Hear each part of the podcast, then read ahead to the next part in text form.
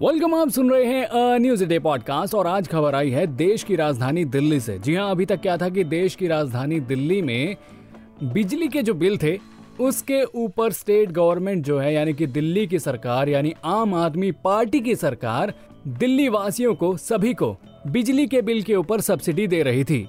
जिसके तहत अगर आप 200 यूनिट तक बिजली यूज़ करते हैं तो आपका बिल बिल्कुल ज़ीरो आता था।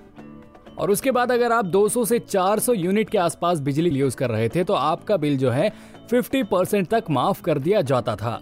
लेकिन अब क्या है कि दिल्ली सरकार ने बिजली के बिल को लेकर एक नया फैसला लिया है, और अपने नए फैसले में ये कहा गया है कि बिजली के बिल के ऊपर सब्सिडी सिर्फ़ उन लोगों को दी जाएगी जो कि इसकी मांग करेंगे। यानी कि अगर आप दिल्ली के अंदर रहते हैं और आप दिल्ली गवर्नमेंट से मिलने वाली सब्सिडी पाना चाहते हैं तो आपको पहले दिल्ली गवर्नमेंट में सब्सिडी के लिए अप्लाई करना पड़ेगा और उसके बाद ही जो है आपको दिल्ली गवर्नमेंट की तरफ़ से जो 200 यूनिट तक फ्री बिजली मिल रही थी, वो मिल पाएगी।